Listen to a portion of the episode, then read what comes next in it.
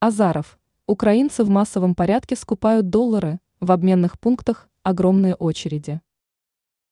Экс-премьер Украины Николай Азаров рассказал об ажиотажном спросе на доллары США в стране.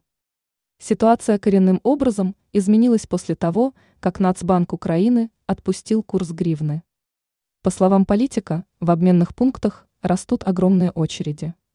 После того, как Национальный банк Украины отпустил курс гривны, люди кинулись скупать доллары, пока не произошел обвал, пишет ТАСС со ссылкой на телеграм-канал Николая Азарова.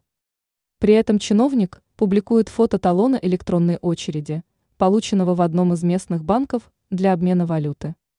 На нем написано «Перед вами 345 человек». Нацбанк Украины уже признал рост чистого спроса на валюту. Как сообщают источники, некоторые продавцы приостановили продажу валюты и ждут развития ситуации. Финансисты рассчитывают, что в ближайшие дни спрос начнет снижаться. При этом банкиры рассчитывают, что решение об отказе от фиксированного курса не окажет значительного эффекта на инфляцию в стране. Напомним, что соответствующее решение Украинский Нацбанк принял 3 октября. Вместо политики фиксированного курса гривны введен управляемый гибкий курс.